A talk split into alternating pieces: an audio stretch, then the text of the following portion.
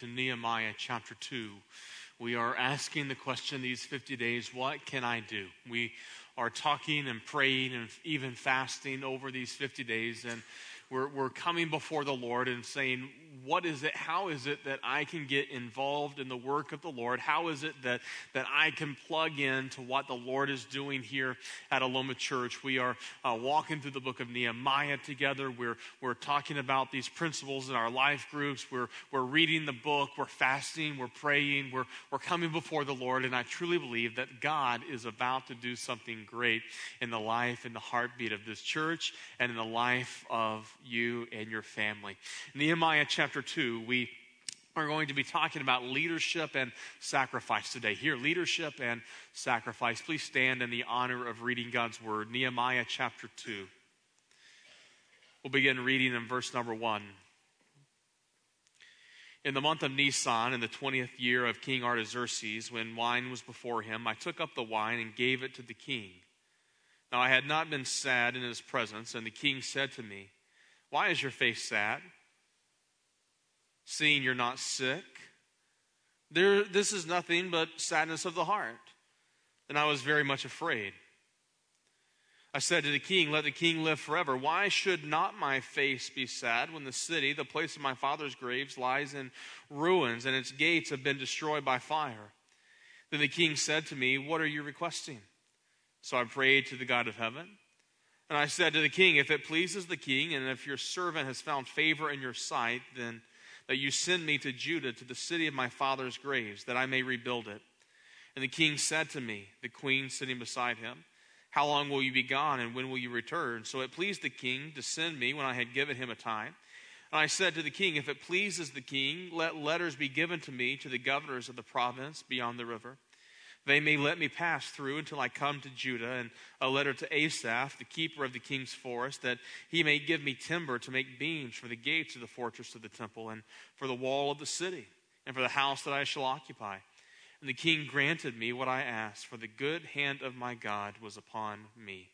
Father, we thank you for this word, and Father, as we speak from it here today, Lord, let us be attentive to what you would have us to say. I know that so many of us here in this room, those who are watching online right now, we come with a lot of stuff, Father, and, and I pray that we will lay all of that aside. And Father, may we be focused in on what you would have us to hear today.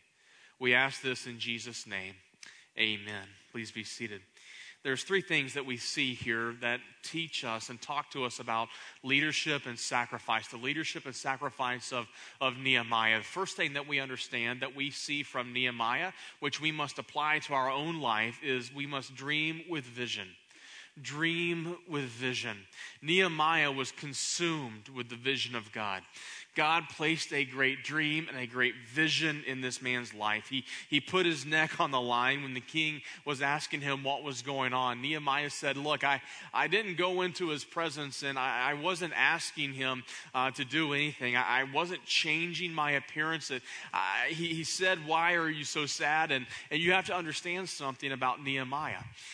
The place that he was in, if, if he were to come to the king and he were to have a, a sad countenance, it's very very good chance that Nehemiah could lose his life there's a very good chance that Nehemiah could lose his job. And so this is why he goes to painstaking efforts to say, I wasn't, I wasn't looking sad. I, I was, I was living in the Lord, but, but the king saw something. And what happens is that when God births a vision in your heart, you cannot hide it on the outside.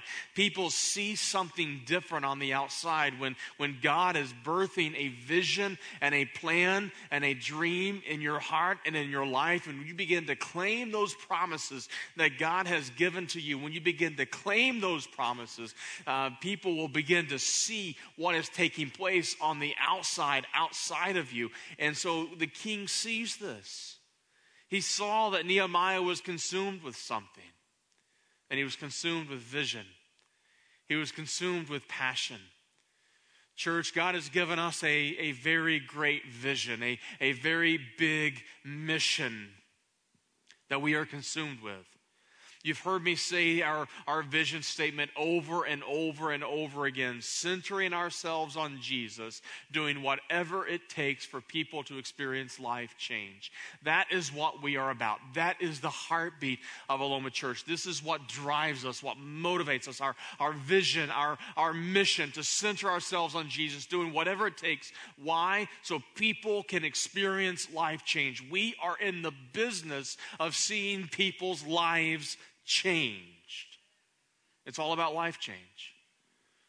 Why am I asking the members of this church to memorize? And every time you come on Sunday, you, you see the scripture memory right in the middle of your bulletin. Why is it for 52 weeks this year? I'm, I'm asking the church to memorize 52 scriptures. Why is it I'm asking you to hide God's word in your heart? Why?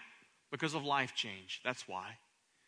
Why is it that we're going down to the Orlando Rescue Mission in, in, a, in, less than four weeks and, and taking, going down there and to serve meals to the homeless? Why are we doing that?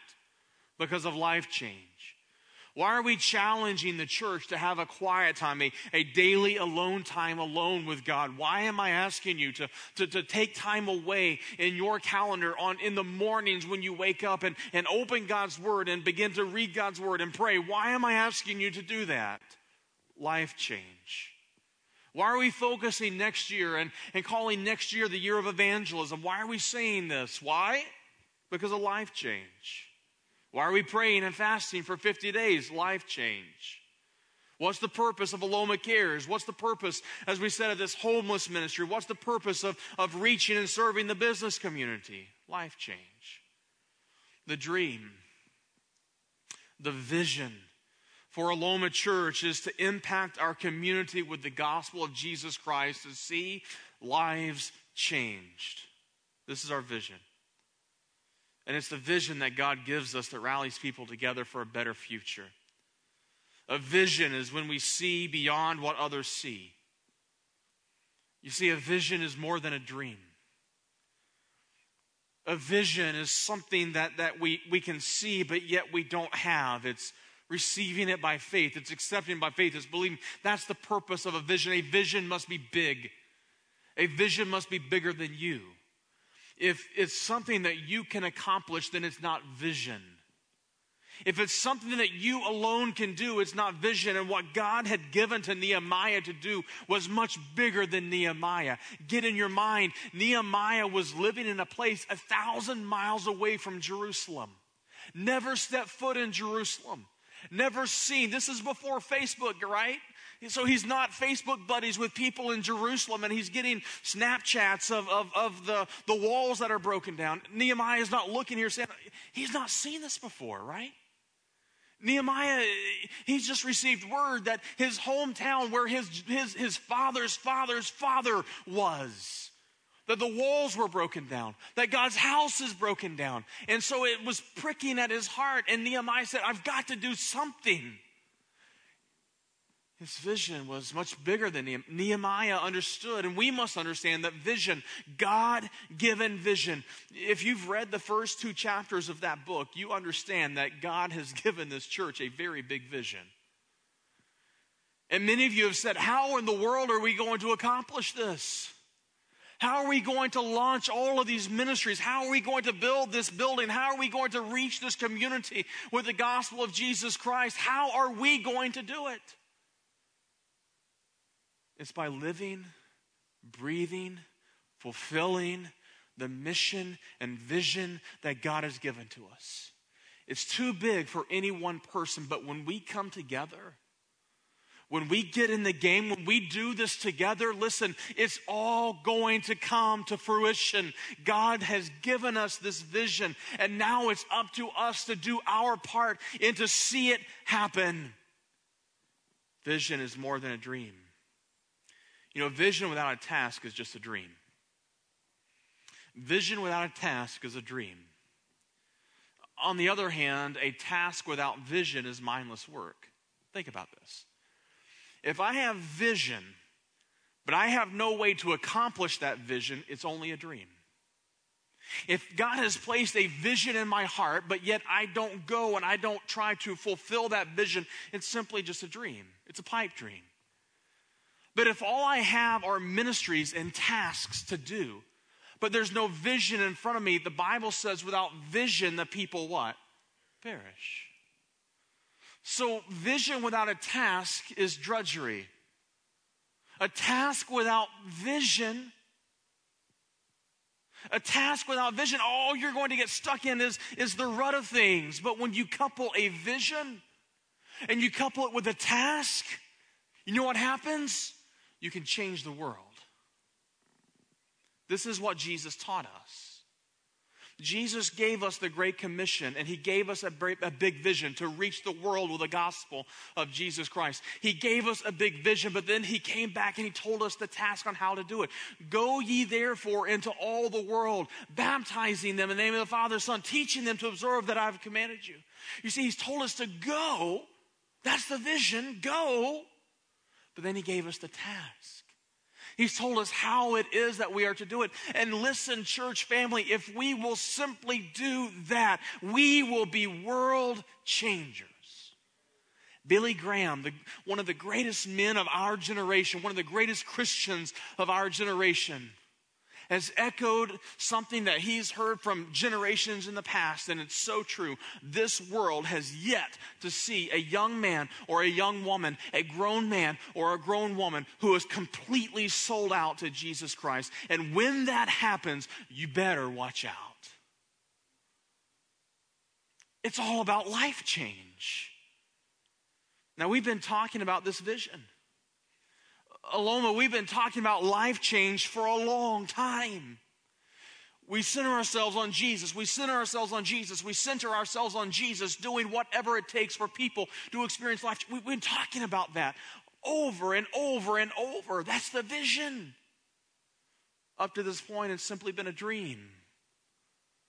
But the purpose of these 50 days of prayer and fasting is to take the vision and to couple it with a task and when we have the vision down, and I think we've got the vision down, we now couple it with the task. And over these 50 days, we begin to ask, what can I do? How can I get a part? And when we couple a vision with a task and we put them together, there's going to be life change. We will change the city. The city will be turned up, upside down with the gospel of Jesus Christ when we begin to do this thing. The task, that which is tangible, the hands and the feet of the vision. It begins by asking, What can I do? And what I want you to see here is how big the dream was that Nehemiah had, had, was given. Nehemiah was told to go to a place he had never seen, to utilize a people that to build the wall that he had never met, and to ask a king who could care less about the building of a wall. This king is a thousand miles away from Jerusalem. What king do you think would want to provide provision to build the city walls of another city? That's not going to happen, right? Uh, this is why, right in the middle of it, when, when the king asked Nehemiah, Nehemiah, why are you so sad? Right in the middle of it, he said, I stopped and began to pray. because Nehemiah realizes what's on the line. He realizes that if that the king, his life is in the king's hands. And this king could just simply say, off with his head, and Nehemiah would be dead. It was a bold plan by Nehemiah to stand before the king, King Artaxerxes, and say, King, I, I feel that God's leading me, and oh, by the way, I want you to fund it. That's bold. But you see, vision is supposed to be bold. Vision is supposed to be asking people to do things that you don't think that they would do. Vision means, when, when, we, when we come into the vision, it means that we begin to believe in the impossible. Because when we begin to believe in the impossible, God comes along and does the possible. And, church family, we will never arrive there when 20% of our church does 80% of the work. When 20% of our church gives 80% of the money. We will never see this community rocked with the gospel.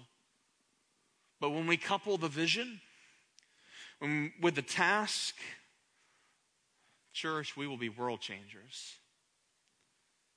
I believe we will see this city, our city of Orlando, like I said, turned upside down with the gospel. I love this city. Orlando, the city beautiful. I was just telling the a, a, group that was praying in homes. Where we have prayer groups all around homes over these 50 days, by the way, through our life groups. And, and I've been fortunate enough on, on Tuesday and, and on Thursday of this past week, we were praying with, with in our groups, we had 20, uh, sometimes 30 people in the groups praying, just praying for our church, praying for you. And so throughout these 50 days, we're, we're praying and praying and praying. We're praying for our city, the city beautiful. But listen, Sarah and I have only lived here for almost three years, and as much as we love this city, you know what we found in this city? This is a dark city. This city is full of sin. This city begins to major on those things that God says are off limits. That's what we're finding our city gravitating toward we live in a city that is post Christianity. We live in a city where you can walk up and down the streets, and I know this to be true because I've done it, and talk to people about Jesus, and they have no clue who you're talking about. This is the city, beautiful, but it's a dark city. It's a city that is in need of a church to finally stand up and say, you know what? Enough is enough. We're going to do this. We're going to take the message of the gospel of Jesus Christ and impact this city. That's what we need. That's what this church needs. That's what the people of, of Jerusalem. When, who did Nehemiah use to build the wall? Have you ever thought about that? Who did he use? Did he bring the people from, from prison with him? No. Who did he use? He used those Jews that were sitting around the wall who had been sitting and living among that rubble for years. When Nehemiah walked into that city, he walked in basically alone. And he walked up to a group of people who, who had made their life around the rubble. History tells us that when the walls were knocked down, the, the, the, poorest of the Jews went to that rubble where the big stones were toppled down.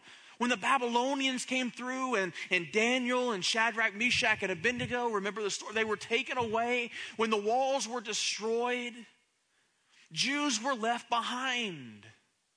And they, they found in the rubble a great place to live. And so, in the rubble of the walls, in the rubble of the temple, people were living and they become okay with what they were living in.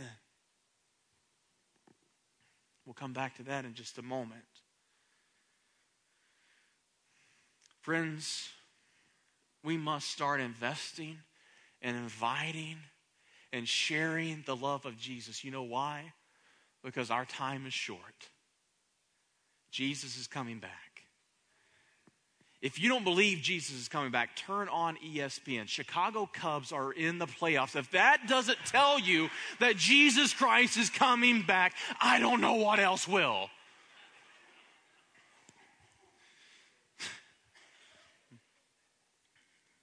You know, I, I, I tell you, um, growing up and hearing that Jesus is coming back soon, Jesus is coming back soon, I, I tell you, I, I used to take that and say, you know, I, I wish I wish I was born a generation earlier so I could see my kids grow up and grandkids and great grandkids and Lord, why couldn't I have been born earlier? Because I, I really wanted to live life. And through the time, God has really showed something to me, church. Why would I ask to be to miss a blessing? Think about this. Our generation is the generation that's going to see Jesus return back. You say, How do I know that? Because the Bible tells us very plainly. Over and over and over again, prophecy after prophecy after prophecy have been fulfilled right here in our midst. The desert is blooming. Uh, Israel is a nation. All of this has happened in our lifetime. No other time but this generation. Why would I ask God to take me out of the chosen generation. We are the chosen generation. Think about this. We get to see Jesus come back. we get to, we get to experience what it means to be caught up in the rapture. We get to experience, physically experience, see Jesus come back. We get to hear the trumpet sound. We get all of this. We are the chosen generation. Why? Why then would we want to cast that away? This is the generation that, that every generation since Jesus has been praying, Lord, let it be us. Lord, let it be. It is us, and we're wasting it away. It is our generation, and we're sitting on the sidelines. It is our generation, and we're saying, you know what? Y'all can go to hell. We're okay. We're going to heaven. Wait a minute. Wait a minute. What are we doing? Yeah, it's cool to be in a country where we're free to come in and worship. I thank God for our freedom. I thank God for the men and women who gave their life to fight for our freedom. Yes. But don't take freedom as a license to be lazy. Don't take our freedom as a license to say that what's going on out there is okay. We have to get in the game. We have to begin to say, What can I do? We have to realize that what we're doing is not enough because we've got to step out and do more.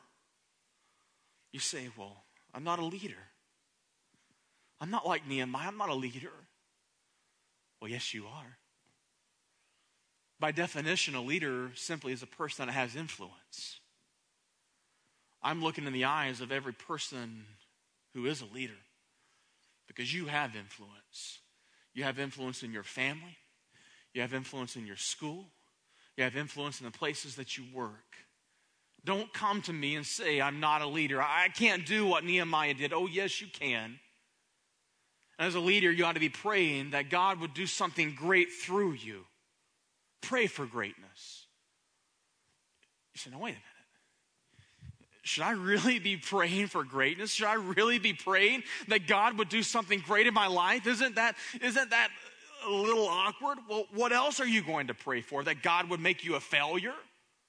Oh, God, help me to fail today. Of course, we pray for greatness. Of course, we ask God to, to bless what it is that we're doing. Of course, we ask God to take the vision that He has placed in our heart and, and to do something great and something audacious. Of course, trusting God in a great way. This is why I find Nehemiah, the, the person Nehemiah, so compelling. This story finds Israel in one of her weakest moments in her history in one of the weakest moments. This is one of the first and only Old Testament books that does not tell us anything about Israel in the very first verses. We don't, we don't start, we don't start in Israel. We start somewhere else. This was a weak moment, a time when the city and the walls and the temple laid in ruins. No one rose up to the occasion. No one said, We can do this.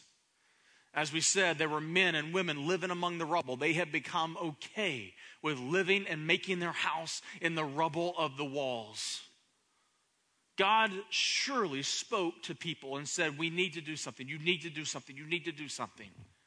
Not one person in Israel would God find, could God find that said, All right, I can do this. Let's, let's rally the troops. Let's rebuild this wall. He had to go a thousand miles outside of Jerusalem and find a man who was a cupbearer, not a preacher, not a pastor, not a Levite, not a person of influence. His, his job was literally to drink the cup of, of, of, whatever the liquid that was in it, to drink the cup before the king did to make sure it wasn't poison so the king didn't die. How luxurious is a job like that?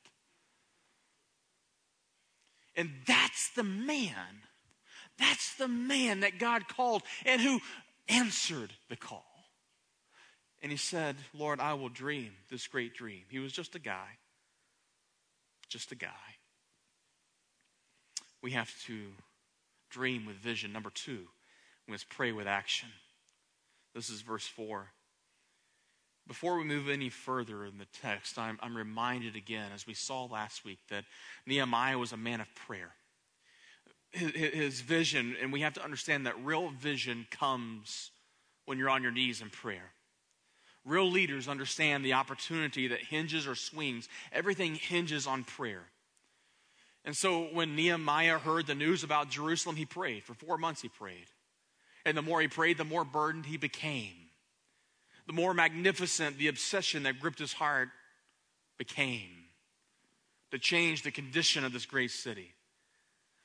Well, Nehemiah was praying. We said that he even, when, when the king asked him what was wrong, he even prayed again. Why? Because he wanted to be a person of prayer. He understood as he was praying and praying and praying, he began that prayer saying, God, rebuild the walls. Then, after a few more months, he, he began to say, Lord, I believe that you're calling me to go rebuild those walls. And then, like we said last week, he finally got to the place where he said, God, if you're, te- if, if you're not calling me to go rebuild those walls, you better say something because I'm packing my bags and I'm going right now. Nehemiah understood the power of prayer. And, church family, listen up. This church will only accomplish that which is in direct proportion to her prayer life. This church will only accomplish that which is in direct proportion to her prayer life. If we're not a house of prayer, then we might as well go ahead and throw in the towel because we're done. We're finished. Call it over. No amount of vision, no amount of dreams, no amount of, of, of charisma, no, no amount of, of buildings, no, no amount of ministries will matter without prayer. Without prayer, it's all for loss. Here's what we learn about from Nehemiah in prayers that we have to pray with action. We have to pray and get involved. Expose yourself to, to acts of faith. If you're not serving, then serve. Nehemiah didn't just pray, Lord, send somebody. He said, Lord, if you're sending me, I'll go. His prayer turned into action. If God's calling you to serve, then serve. If God's calling you to give, now there's some bells going off in our mind. Oh, preacher's talking about money. I can't come to church without the preacher talking about money. Well, you know what? You can't go to Publix without people talking about money either.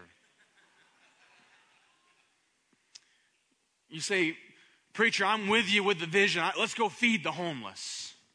I'm not going to give, but let's go feed the homeless. Now, let's talk about that just a moment. Here's a news flash I'm not Jesus.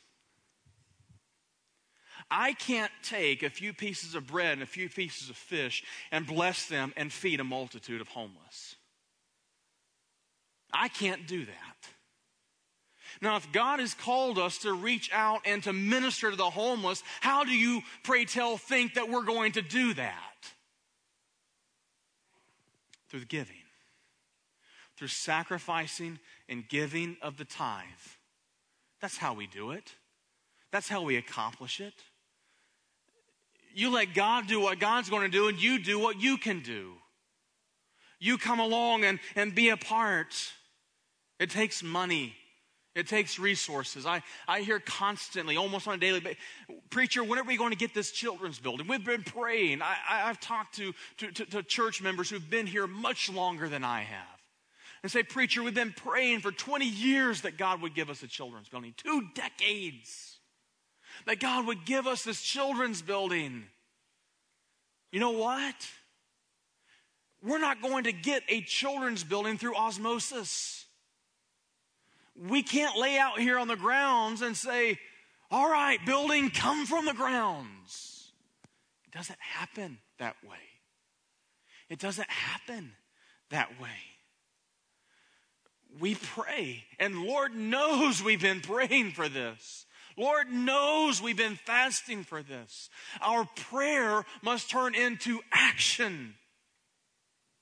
At some point, We've got to say, Lord, stop. We, have got to stop praying, Lord, send somebody, and we need to get up off our rear ends and go do it. 20% doing 80%. I would love to see what would happen if that was reversed. What would happen if 80% of the church began to serve? What if 80% of the church started to give? You know what would happen? Revival would happen. Ask God to give you a place to stand for Him. One of the most glaring, difficult to swallow, dark passages in all the Bibles, Ezekiel chapter 22, verse 30. Ezekiel chapter 22, verse 30, God says, I was looking for someone to stand in the gap, but behold, I found no one.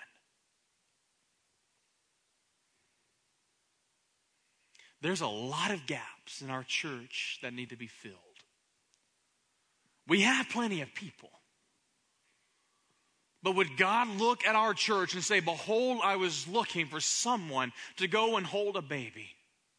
I was looking for someone to invest their lives in students. I was looking for someone, a, a, a, a, married couple, to come alongside a younger married couple and mentor. I was looking for someone to stand in the gap. But behold, I looked over the mass of people and I saw no one stand up and say, Lord, here I am. Use me. May that not be the case for Aloma Church. Because if we're going to realize our potential, if we're going to see this vision become a reality, it's going to require us to not simply ask, What can I do? but we start plugging into ministries. We start filling in to those gaps. We start serving and living and breathing this mission that God's called us on.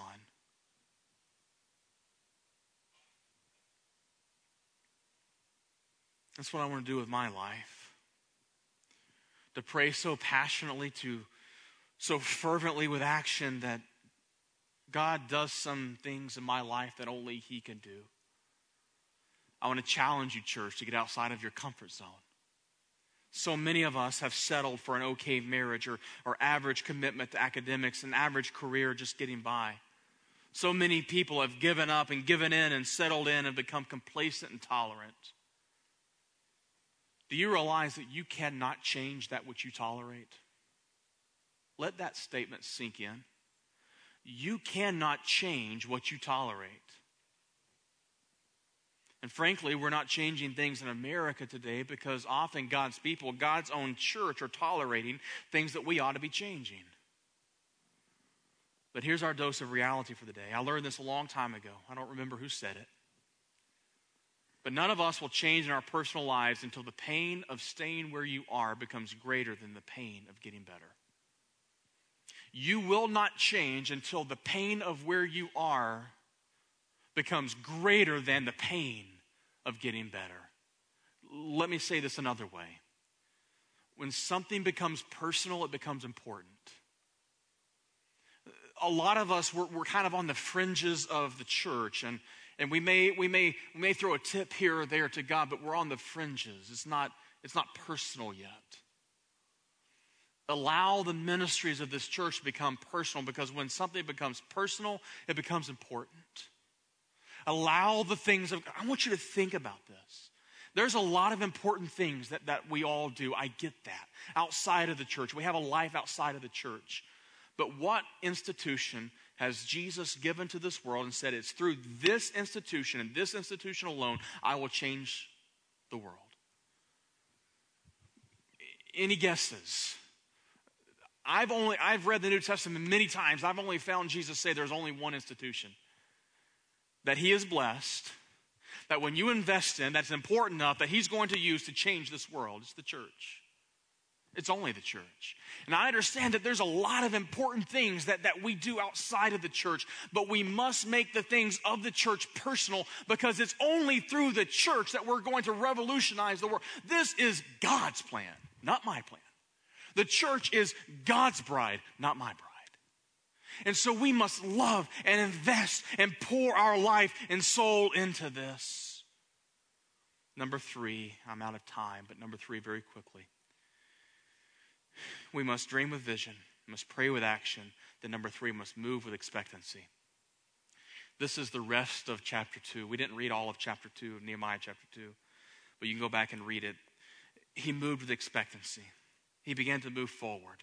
If you missed everything that I've said today, don't miss this. Faith fuels vision.